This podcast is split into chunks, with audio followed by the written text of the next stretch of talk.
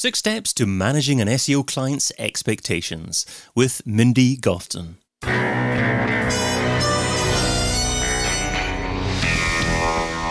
InSearch SEO podcast is brought to you by Rank Ranger, the all in one SEO platform that helps scale your business through data and analytics.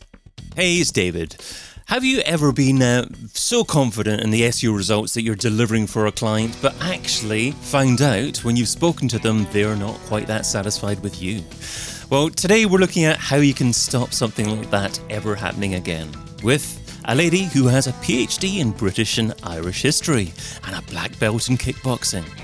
She's been working in the field of SEO since 2003, delivering training for the CIM and spoken at both Brighton SEO and SAScon. A warm welcome to the head of SEO at Own Your Space, Mindy Gofton. Hi. Hey, Mindy, thanks so much for coming on. Well, you can find Mindy over at ownyourspace.co.uk. So, um, Mindy, would you say that um, many clients' expectations are similar, or does each client tend to have a very different type of expectation? Well, what I would say is, I mean, ultimately, they all want the same thing, which is to make more money from what they're paying you to do. But in terms of what they expect to actually get out of the SEO, it can be very, very different depending, I think, on their level of knowledge and how much um, market, digital marketing they've done previously. Some think that you're going to press a big red button and they're going to get results from day one.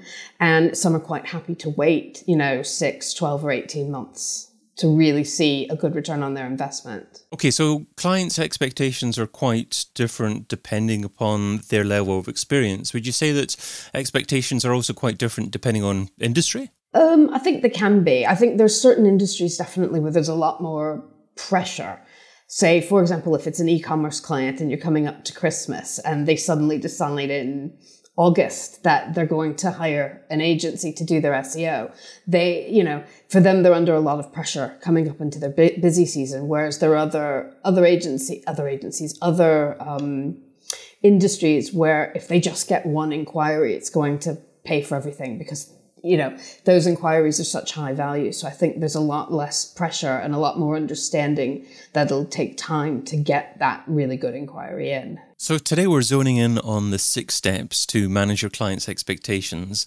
And that starts off with understanding your client's pain points. Yeah, so I think one of the things um, that's important to really understand when you when you get a client on is while the end goal is pretty much always the same, which is to make the client money the reasons that they're coming in and hiring an agency can vary a lot from client to client. For some of them, they don't have a marketing department at all. So they need you to step in and they need you to do it all. And so they need to feel that you understand their business and that you are invested in their business. For some of them, it may be that they are, um, they do have a marketing team and they just have one gap in their skill or they need somebody to, you know, to fill in those gaps for them. And I think it's really, really about understanding where their internal issues are. What are the reasons that they feel that their website isn't currently performing for them? What are the um, objectives and the targets that have been placed upon the people that you're actually reporting into? in order to make sure that you're setting those expectations correctly. If you don't understand that, say, the person who's who you're dealing with on a day-to-day basis has been told that they need to double their um, their leads that are coming in from organic search, and all you understand is okay, I've got to get things ranking a bit higher, then it'll you won't necessarily be able to focus on the right thing. So you'll be trying to do one thing and they'll be expecting you to do something else simply because you haven't clarified their goals or really understood what motivates them. Great point. And I love your point about understanding what their department looks like, what their marketing department looks like, whether you're just filling in an SEO position that doesn't exist, or you're perhaps just um, dealing with one person that doesn't have a, a full grasp of what, what organic means and how it fits in with the rest of what they're trying to do. So that was number one. Number two is understand what good looks like. Yeah, I think again, for different clients, good looks very, very different. So um, I've had clients who you know, we were getting 20% increases in traffic and sales month on month. But for them, it didn't feel good because it still wasn't returning on what it was they were expecting. And for some clients, they were just absolutely thrilled when um, they were able to go back to their board and say that they'd increased their search volume by X amount because they could see that they're making progress. So I think it's really, really clear to understand at the outset when you do work for them, what it is that you do is going to make them happy so, you know, in terms of the work you do and what you're delivering and what it results in, what is the thing that they need from you for them to feel that they've gotten value for money for the work that you're doing? Great. Okay. I, I guess another word for good is satisfied. You know, well, what's what's the absolute minimum that you have to do in order to ensure that your client is likely, I guess, to retain your services? Yeah. Yeah. Exactly. Okay. Great. And number three, find out um, what will delight them. What will delight them? Yes. I think there's always something, some sort of vanity result that you can deliver for a client, especially a client who doesn't really understand what you do, that's going to get them really excited about the possibilities and what you could continue to do for them in the future. And as an example, I had a client, this is probably going back six or seven years now, and they just hired an e commerce manager and she understood why she needed to get an agency in and was working really closely with us. But she was reporting into a board of directors that were in another country that hadn't really done much with SEO, that thought that there it was an e-commerce business, and they just were convinced that they weren't ever really going to sell much through the web, that it was all going to be through retailers or um, offline sales because their target market was much older. And what we did sort of in the first three months is we managed to get an infographic onto the Daily Mail website. And when they saw that coverage in the Daily Mail with their branding on it, talking about their products, they suddenly got excited. And I think it, it clicked for them that it wasn't just about optimizing around keywords. It was about making more people aware of their brand. And it was something they were able to be proud of. And the moment they saw that, they suddenly got really engaged. They wanted to put more budget into it. They wanted to rebuild the website and they were all about digital. And it just kind of spiraled from there. And it was brilliant. I mean, in the end, they, they focused so much on to digital that they ended up bringing in an in-house team to do the work. Great example there. And um, I'll tell you what I was thinking of um, when you started that point there as well, when you were talking more about um, internally and having conversations of uh, what success would mean.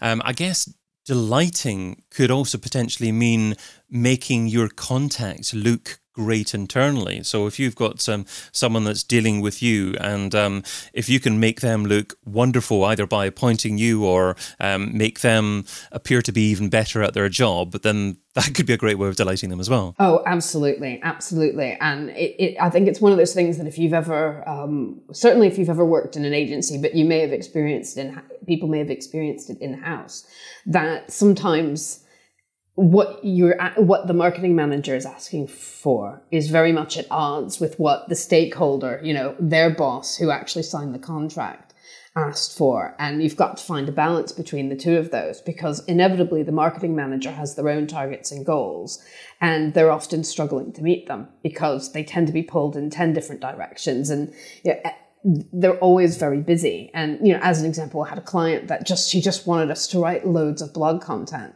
and it wasn't going to help us hit the target that we'd been set for the inquiries. But um, we knew if we didn't do what she was asking as well, we were going to lose the account. But if we were able to do what she wanted, she had loads of content going up onto the website in her name. So she was able to turn around and say, look, look how great things are going for me. And so again, I mean, I suppose this also comes back to the pain points and the motivations as well. Yeah, I love that distinction between finding out what your stakeholder wants and finding out what your direct contact wants as well. Because unless you satisfy them both, then one of them is going to be unhappy, and they'll end up influencing one another in the in the medium term, and client won't stick around for for too long. I think it's one of the reasons agencies lose business is because you end up sort of not really understanding that the business goals and the personal goals that you know what what people need are often slightly different things in order to feel happy with what you're doing or for them to trust you or for them to feel that you have a good working relationship. And it's very rarely enough to just deliver a good result in terms of traffic and, and sales and high rankings because there's always something else, you know, some sort of extra little thing in that relationship that's going to make them feel that you're really delivering added value, that they can't just go anywhere and get that result, that it's, it, it needs to be you because of that little extra thing that you're giving them. And number four is be clear about what they will get for their money. Yes, I think that that's often a complaint I think that I've heard when we've had new clients coming to us and they're they've left an agency because they're unhappy. It's often because what they thought they were going to get is not what they actually got. And so, or, you know, you lose clients because they're paying you X amount a month, which means you can deliver a certain amount of work for them. And you've only got a limited resource within your own agency and you've got a range of clients and you've got to service all of your clients. So you can't just do everything for them all the time. And so I think it's, it's really important to be clear that if you're paying us a thousand pounds a month or ten thousand pounds a month or fifty thousand pounds a month, whatever that figure might be, that they know what it looks like in terms of how much work they're going to get over a set period of time. Um, you know, I think everybody probably has a story of that client that's on your minimum spend and is on the phone to you ev- absolutely every day, and they want reporting every week, and they want to know, you know, they're dropping emails every every few days, going, "So what have you been doing for me?" And you're thinking, "Well, you're, you know, you're my lowest spending client, and you're just as important to me as my highest spending client, but." It doesn't mean that I'm going to be working on your account every single day of the month. And I think if you're very, very clear at the outset that with what you're paying us and what you're coming in, you can expect that a three month plan is going to look roughly like this. Although once we dig into your website, it's not necessarily going to be exactly this. And therefore, over the space of time, this is kind of what SEO is going to look like when we do it for you.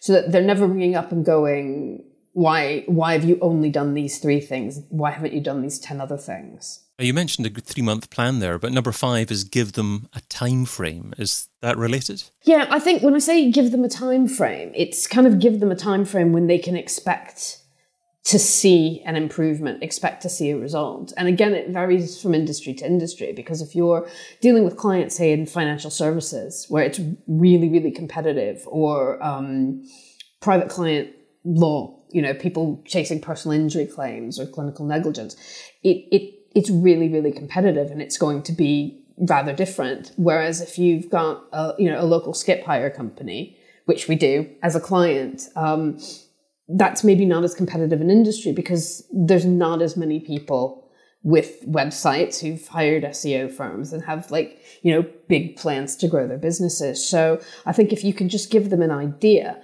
based on your spend, the competitiveness of your industry, we would expect in three months' time your traffic to start to look a bit like this. And this is when you'll really start to see a huge jump in traffic. And at, you know, at the six month stage, we expect that you'll be getting you know twice the number of inquiries whatever that number that you feel comfortable with just so that they know that you're not going to go in rewrite a couple of rewrite four or five pages of content put them into yelp and their traffic's going to double because it just doesn't work that way. And I think particularly the ones who have no experience of SEO, um, they get they do start to get antsy fairly quickly. And so if they know, if they know from you that you've set like almost KPIs for each stage so that you know that the first things that's going to happen is you're going to get more keywords uh, driving traffic to you, or you're going to appear for more keywords. Then you're going to get more traffic from more keywords,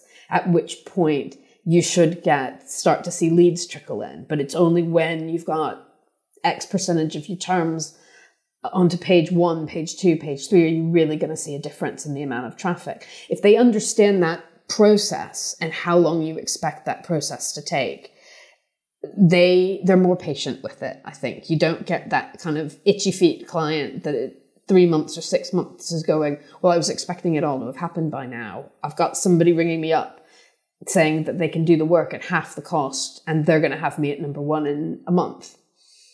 And they go. And you don't want you know that that's not good for anybody. You don't want a client like that yes. No. And that brings us up to number six which is make sure they can see concrete evidence of what you're doing. For me over the years again one of the big complaints that i've heard of new clients in particular is we never knew what our agency was doing. We got a report with a bunch of statistics from them once a month or once every three months or whatever that looked like. And we never actually knew what they were working on. And so for them, they don't know if what they're paying, if they don't know what they're paying you to do and they can't see that there's actually things going on and that you're invested in, in doing that work, then what reason do they have to trust you? And I think it, it's, um, it's all fine and good to say, well, you know, they pay us, they should trust us, and they're getting a result. But for them, that result could come from anywhere. And if they don't really understand how the work you're doing is influencing what they're seeing coming out the other end, then what reason do they have to sort of carry on paying you to do what you do. And again, I mean, I've had I've had a client in the past where all we were doing was consulting because he had a, an internal team, but they were quite um, inexperienced. And so we were providing every month a set of recommendations that they were meant to be implementing. And at the end of six months, they turned around and they said to me, Well, you didn't actually do anything to influence our results. You just told us what to do. And we did it. So the the reason we got the good result is because we did the work. Mm. And we were kind of going, well, yeah, but you wouldn't have gotten the result if we hadn't been telling you what to do in order to implement it. And they just wouldn't see it that way because they were go- they were kind of going, we don't see what you've done as being a deliverable. And so if you're, you know, if I think if we'd been a bit savvier at the time, we would have been providing, you know, documentation in big flourishy reports. And there would have been another way to present the work that we were doing so that it was clear that it was coming from us and not from their internal team. Well, let's finish off with the Pareto pickle. So, Pareto says you can get 80% of your results from 20% of your efforts. What's one SEO activity that you would recommend that provides incredible results for modest levels of effort? I think for me, the first port of call is is always optimize the content because if you don't say it on the website you're not going to rank for it. And if you don't rank for it and it's how people are looking to find the information you have then you know you're falling down at the first hurdle. And i mean it's it it's time consuming but it's easy to go through a website and just make sure that you've got optimized content and that the pages aren't competing with each other. Great advice. Um, I'd like to go down that uh, rabbit hole of um, exploring precisely what that means, but um, perhaps on another episode. I've been your host, David Bain. You can find Mindy Gofton over at ownyourspace.co.uk. Mindy, thanks so much for being part of the In Search SEO podcast. Thanks for having me. And thank you for listening. Check out all the previous episodes and sign up for a free trial of the Rank Ranger platform over at rankranger.com.